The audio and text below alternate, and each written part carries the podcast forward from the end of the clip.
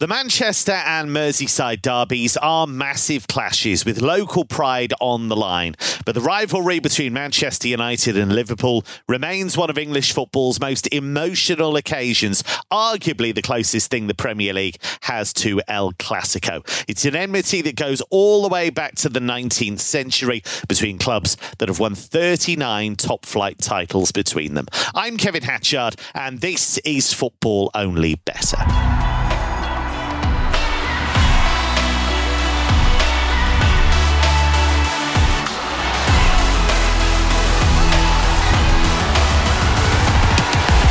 Enmity or rivalry on this show. It's all about sweetness, light, and winners. And my regular wingman, Mark O'Haire, is ready to spread the betting love. Mark, both of these teams won 3 2 in the Champions League in midweek.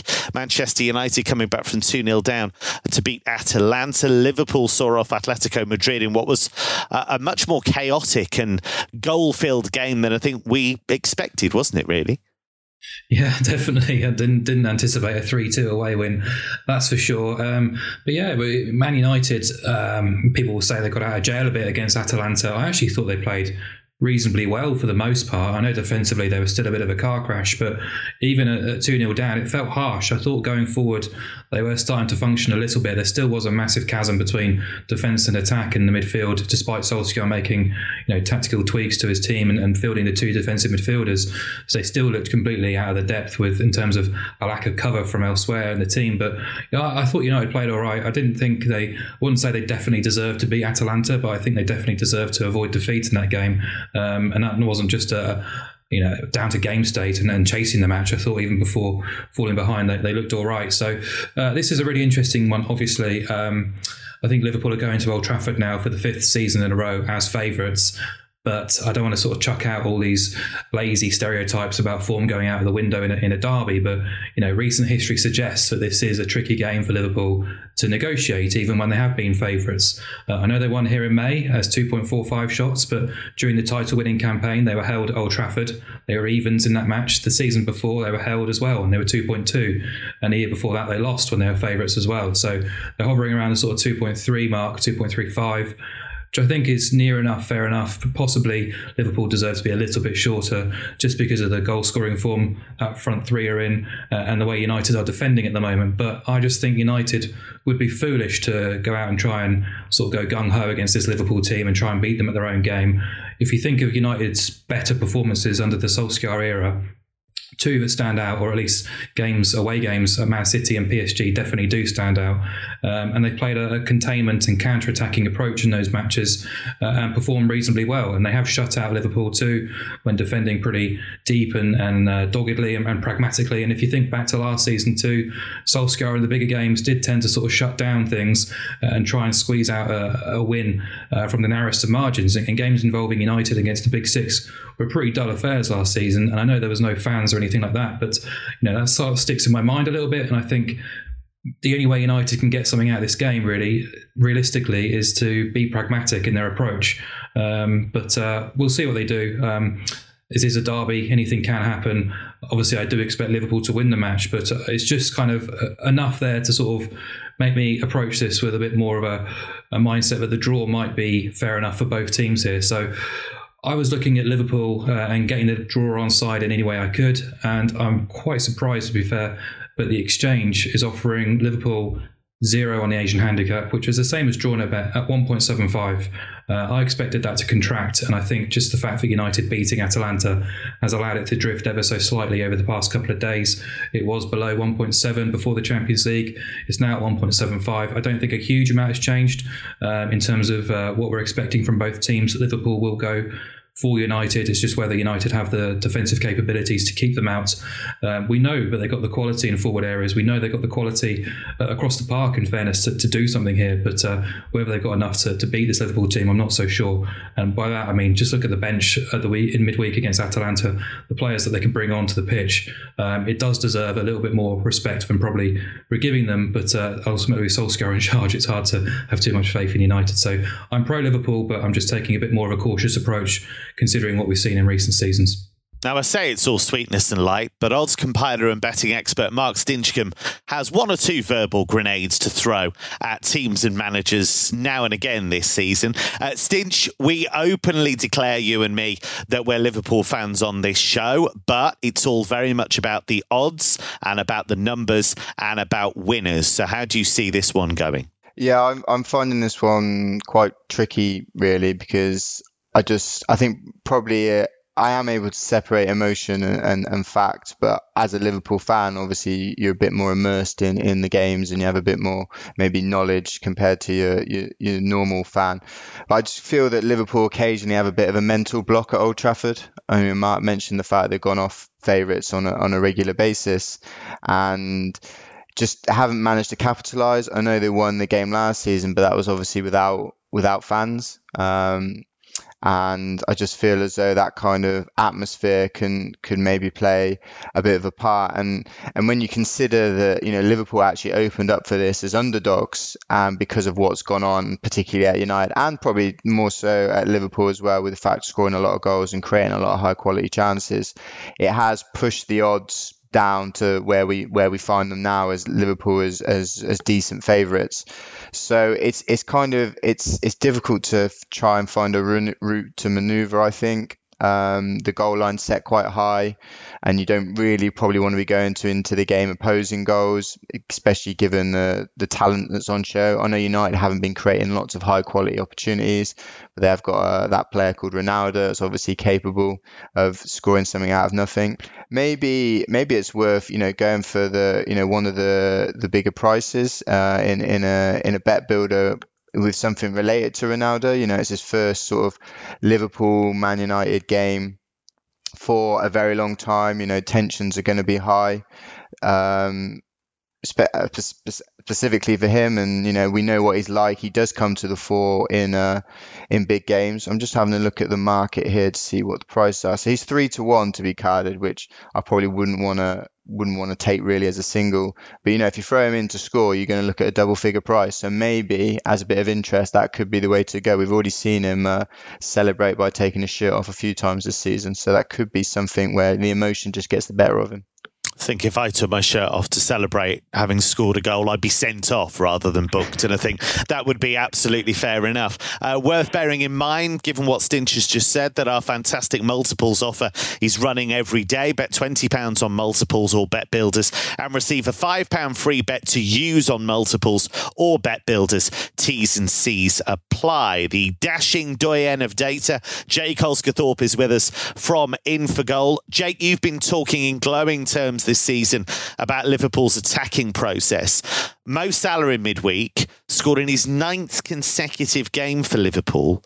The remarkable thing about that is that has never been done before in the club's history, which I found absolutely remarkable. Ian Rush, Robbie Fowler, John Toshack, Kevin Keegan, Roger Hunt, all of these guys, and none of them have done what Mo Salah has done in the last few weeks. Yeah, he's playing at a, elite level, and he has been for a while now. But I, you know, it's something we, we touched on start of the season in particular that Liverpool's attacking players. Um, they've been so burnt out. They've been playing every summer. They've been playing every single week in the Premier League. So for Salah and Mane in particular to have a, a summer break almost this this time around.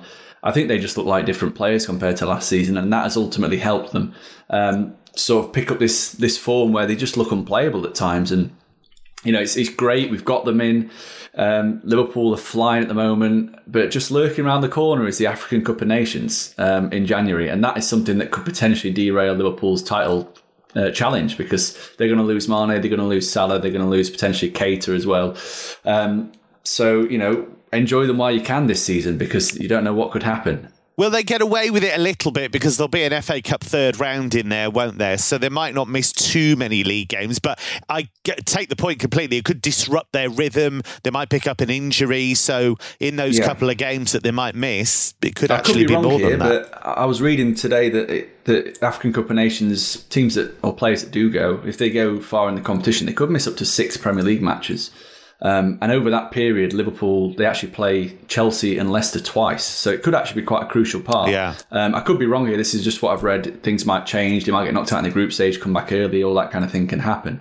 Um, but yeah, enjoy him while you can because he's playing some sensational football, is Mohamed Salah, and um, it's going to be difficult for this Manchester United defence to stop him. And you know, looking at the numbers, the last six matches, uh, Manchester United, not including the Carabao Cup game against West Ham, they've allowed 1.88 expected goals against per game, um, and that is just sort of relegation kind of level of defending. And I understand what Mark's saying about the fact that Solskjaer does keep things tighter in these bigger matches but you didn't have Ronaldo before. You know, now you've got Ronaldo. You can't sit sit deep and apply small amounts of pressure here and there and spring on the counter attack because Ronaldo just doesn't do that. Um, you know, it, it, I guess we can do a little question. So, based on pressures out of forwards in the entire Premier League, where do you think Ronaldo ranks on a per 95 basis? Bottom by miles. Isn't That it like absolutely 2.3 or something per Uh, game? He's at 3.9 pressures per game, and the average among Premier League forwards for pressures is 15.5 this season. So, it- and he's, on three. He's Okay. on three point nine. So if you round it, if you round it up, he's about he, he pressures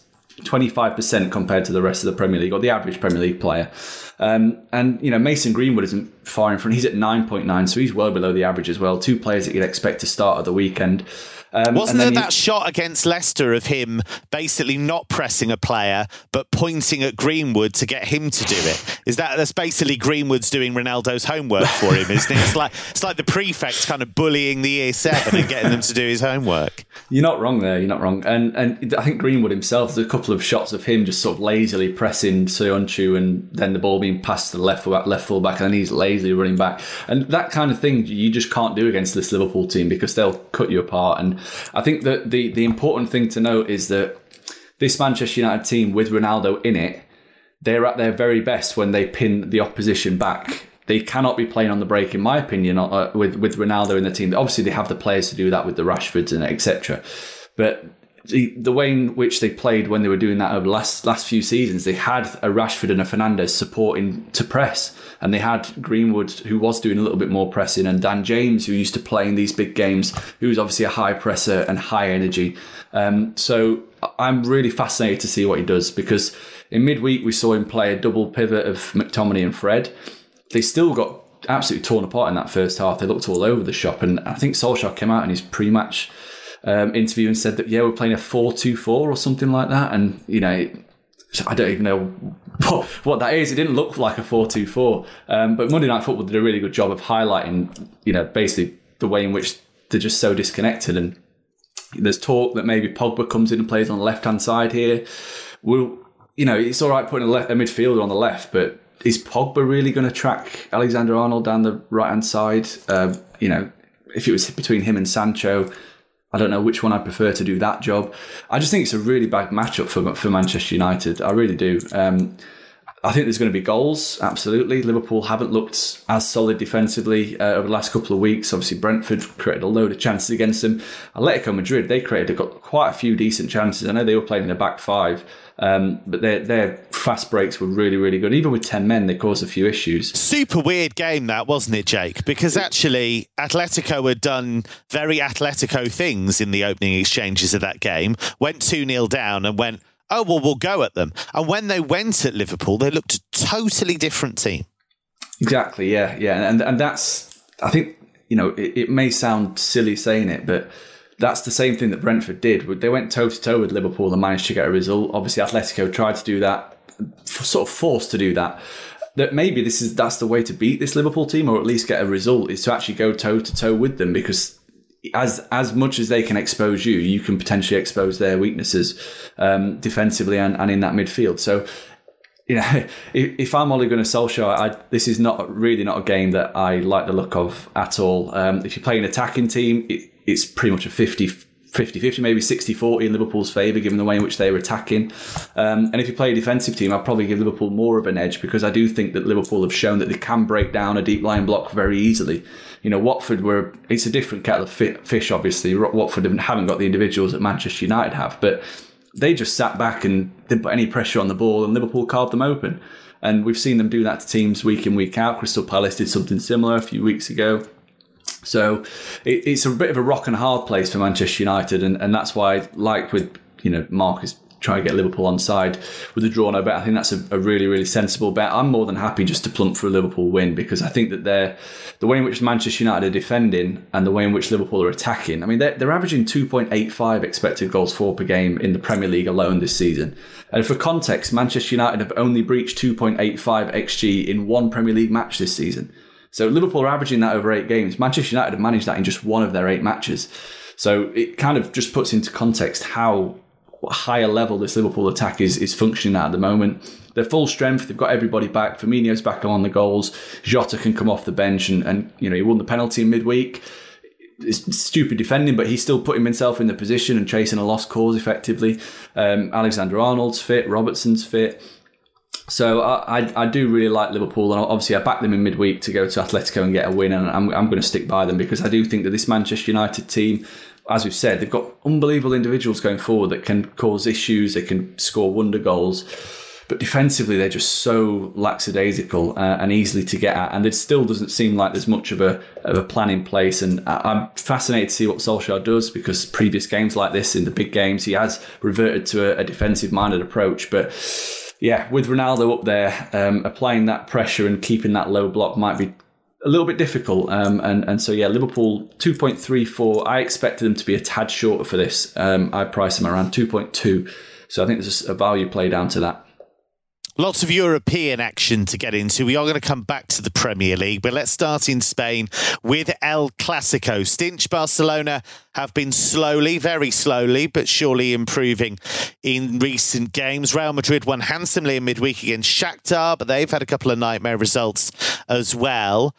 Barcelona 2.72 at Camp Nou to win this one, with Real Madrid 2.52. What do we think of this? Yeah, it was. It's quite fascinating, isn't it, to see that Real Madrid are chalked up as favourites. I guess it's basically the fact that Barcelona let all their world class strikers leave and Real Madrid still possess Benzema. I'd say that's probably the, the reason why they're favourites. Um, to be fair, I don't really want to get either team on side. I've been quite I mean, everyone's been quite under impressed with, with Barcelona. I've not been that impressed with Real Madrid.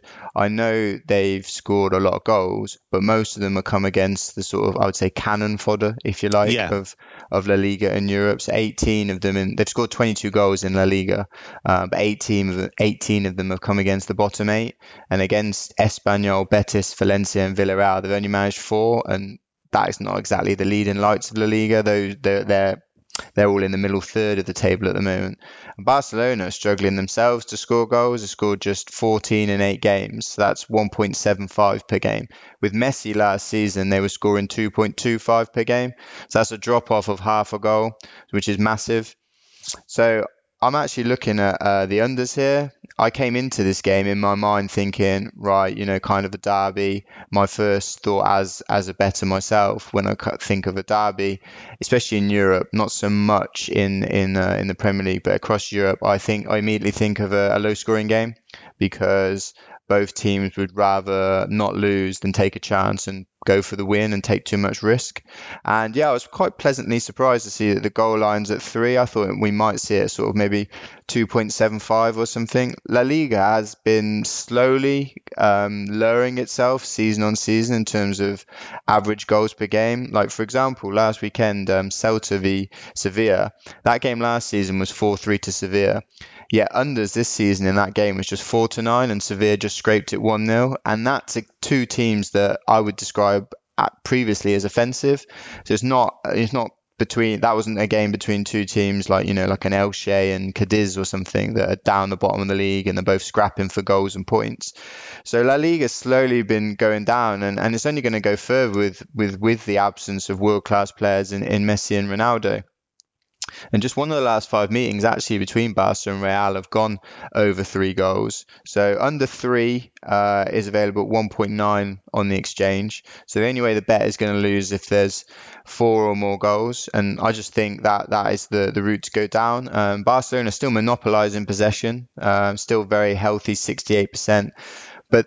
They're not the sort of team that's going to take pot shots. Barca are they? You know, they like to create these, you know, these cutbacks, these these um, little transitions where Jordi Alba manages to get around the back of the defence.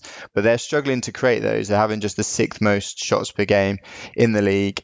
Still without, I would say, a fully fit Aguero and Ansu Fati, who if they were both playing, I would definitely have to reconsider this bet. But when you've got someone like Luuk de Jong, who's absolutely abysmal, then you don't have to worry, in my opinion.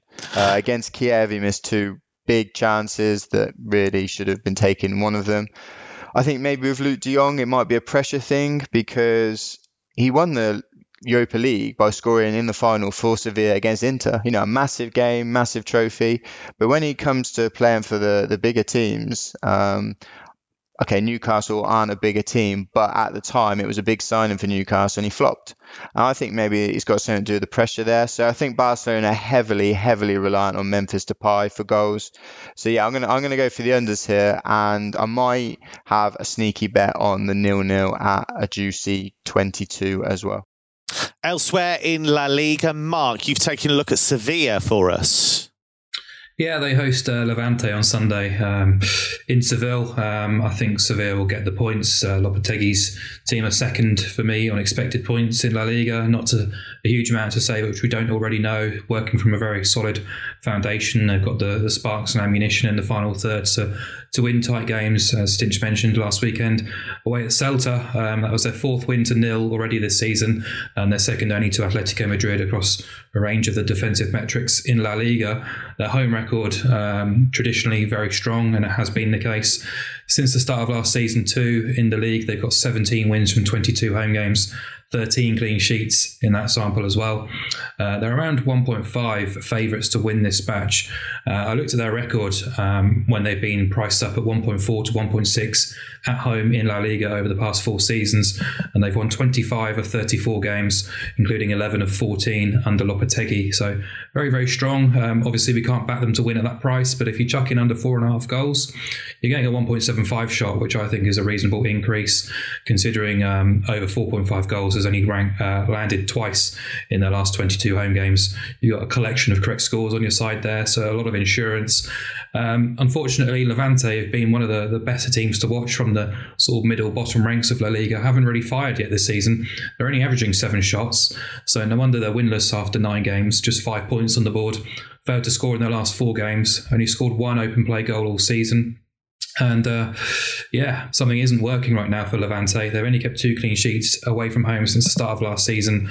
Uh, a big loss rate away from home as well. And there's few tougher places to go than Sevilla uh, when you're not in form and lacking confidence. So expect Sevilla to get the job done. And getting the under four and a half goals on side gives you 1 0, 2 0, 3 0, 4 0, 2 1, and 3 1. So plenty to sort of uh, fall back on if Levante do get a goal. Now, we know it's frustrating when you get frozen out of a bet, so Betfair is now offering no cash out suspensions on match odds, over, under, and goal markets on the sportsbook, even during VAR reviews or when there's a penalty. More European action to come, but let's take it back to the Premier League. West Ham against Spurs. Jake, you've been taking a look at this one for us. The Hammers 2.46 favourites to win this London derby, with Spurs 3.1. If I look at the two teams, Jake, and you ask me which is the more balanced, I'd say West Ham by miles. You, you, know, you look at the the spine in the team. I like the goalkeeper Fabianski. I think he's very competent, solid. Maybe the back four is is the only big issue. Rice and Soucek's a brilliant pairing. Love the flair ahead of them in Fornals, Benrahma, Bowen, guys like that. And then Michail Antonio's getting better all the time in attack. Yeah, yeah, they are the most balanced team out of the two, absolutely. And I think um, it's been interesting to keep an eye on Spurs. Obviously, very critical of them at the start of the season, but we've started to see Nuno adapt his style a little bit. Um, he played uh, a little bit more adventurous at Newcastle. Um, against Aston Villa as well, start to see them create a few more chances and, and get you know Son and Kane into more scoring positions. So it'd be interesting to see how they do in this game and, and moving forward if they continue to adopt that approach. Um, but yeah, West Ham, they've really impressed yet again this season. They've actually, through eight matches, they've improved their underlying process on last season, which was already very, very good. So they're now creating nearly 1.9 expected goals for per game, which is a staggering amount. And um, like you said, all the flair players in front of that that solid double pivot have really done some damage. And Michail Antonio in particular, he's been extremely difficult to stop. And while they are creating more chances, though, defensively they've remained at a similar level, and that's led, led to you know entertaining games. They've been conceding a fair amount of chances while also creating plenty. Obviously, we didn't quite get that last week at Goodison Park, but I think that was more down to Everton and, and the key players that they were missing and, and their sort of lack of invention. Um, than it was for West Ham. And they play a Tottenham team here who, as I've said, have been a bit more adventurous in their approach last couple of weeks. Even before that, they were conceding a lot of good chances, playing a more defensive, pragmatic style. Um, but even more so now, they're playing uh, a more adventurous style. We're seeing them look even more vulnerable. And that centre back pairing at Spurs doesn't fill me with confidence.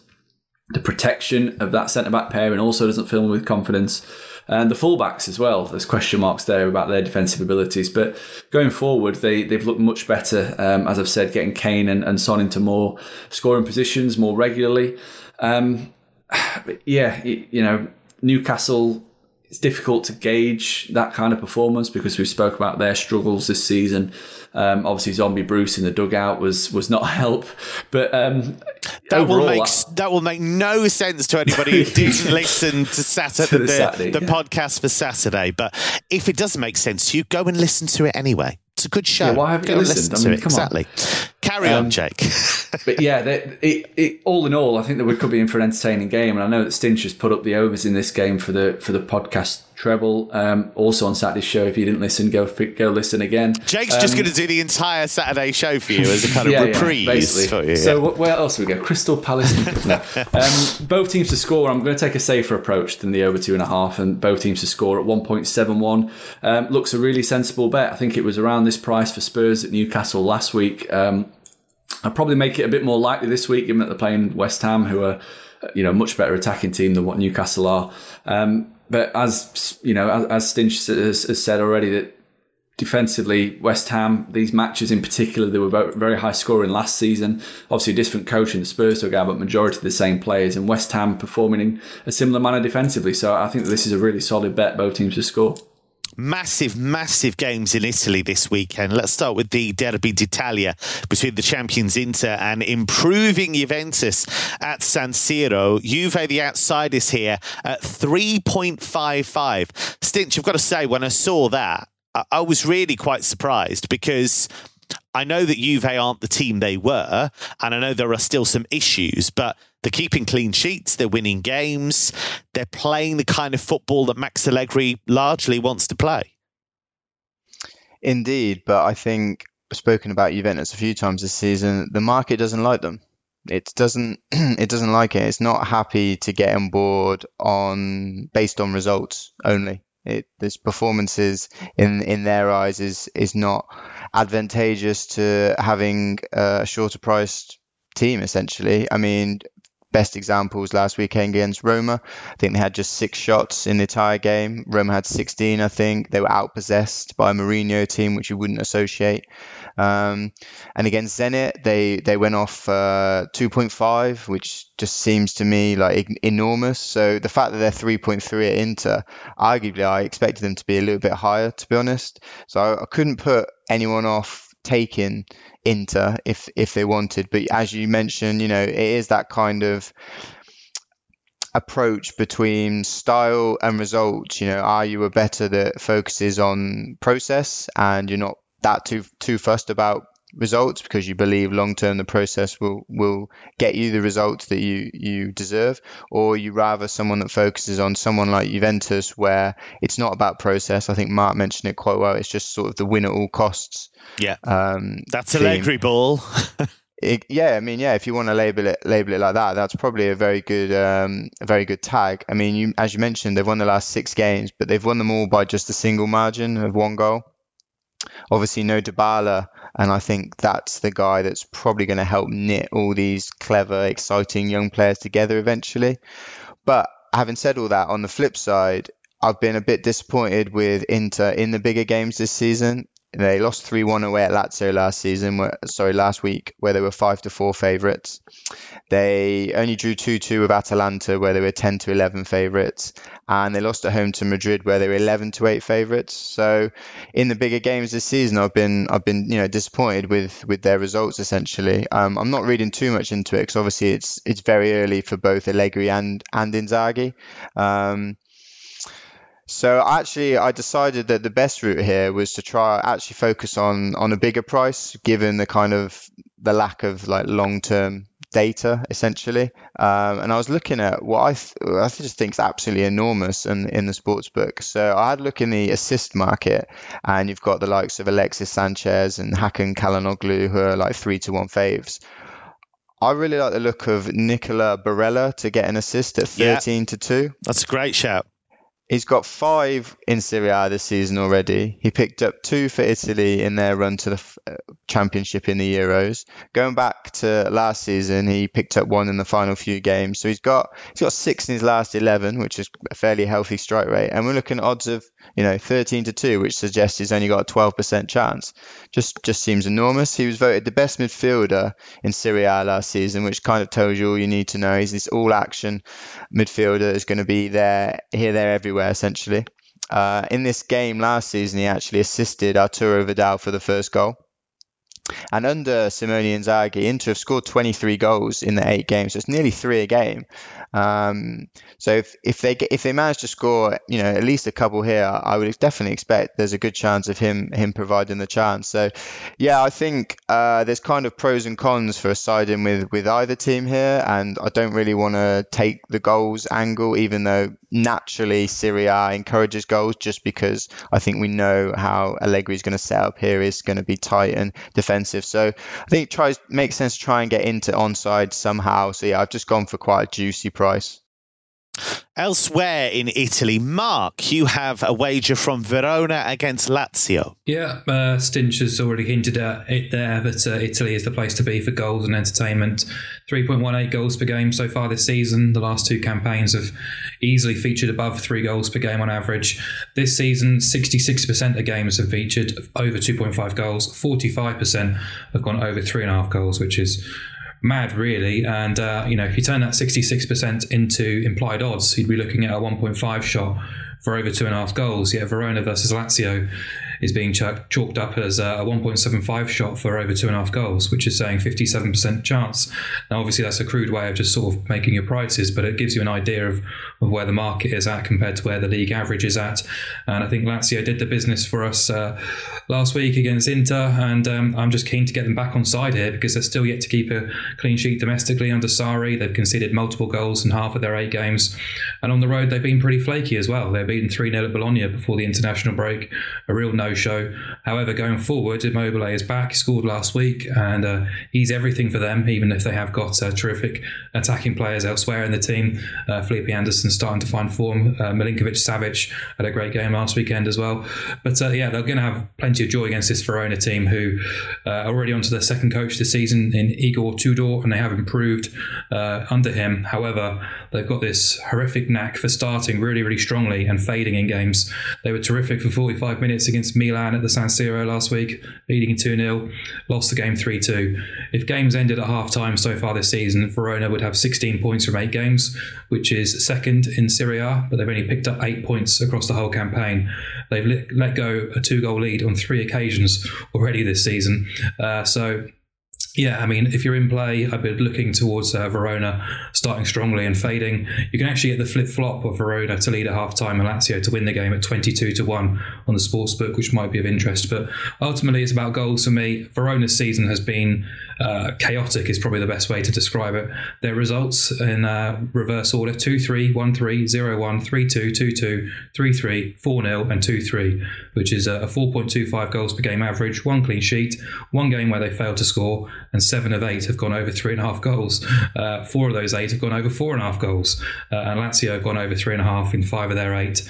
Uh, the reason the price is bigger or the line isn't uh, higher is basically because the underlying numbers in Verona games aren't necessarily matching uh, the overall goals per game. However, I've seen them at first hand now a few times. they are entertaining to watch. They do give you an opportunity, and they absolutely will go forward in numbers too. So, yeah, I'm expecting Lazio to score as a given, and I think Verona can uh, make a game of it too. Should be an entertaining one, and I think over two and a half goals at 175 is, is the play. And just finally, the flawless Serie A leaders Napoli visit Jose Mourinho's Roma. Stinch, what do you make of this one? Yeah, Napoli are 11 to 8 faves in in the Olimpico, which I can kind of get on board with. Napoli 100% start to the season. Uh, they've only conceded three goals in in those uh, eight games as well, and so their defense has been maybe not Napoli-esque, what we would associate with them. So that's you know it's quite a good sign under Spalletti. Um, but Roma haven't been haven't been too bad. Uh, won five of their their eight games.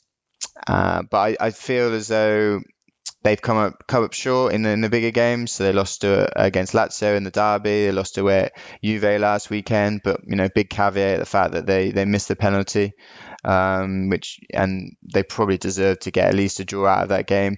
But again, as I say, it's a short spread of data, so I don't really want to read too much into it. I mean, last season in this fixture, Napoli were underdogs.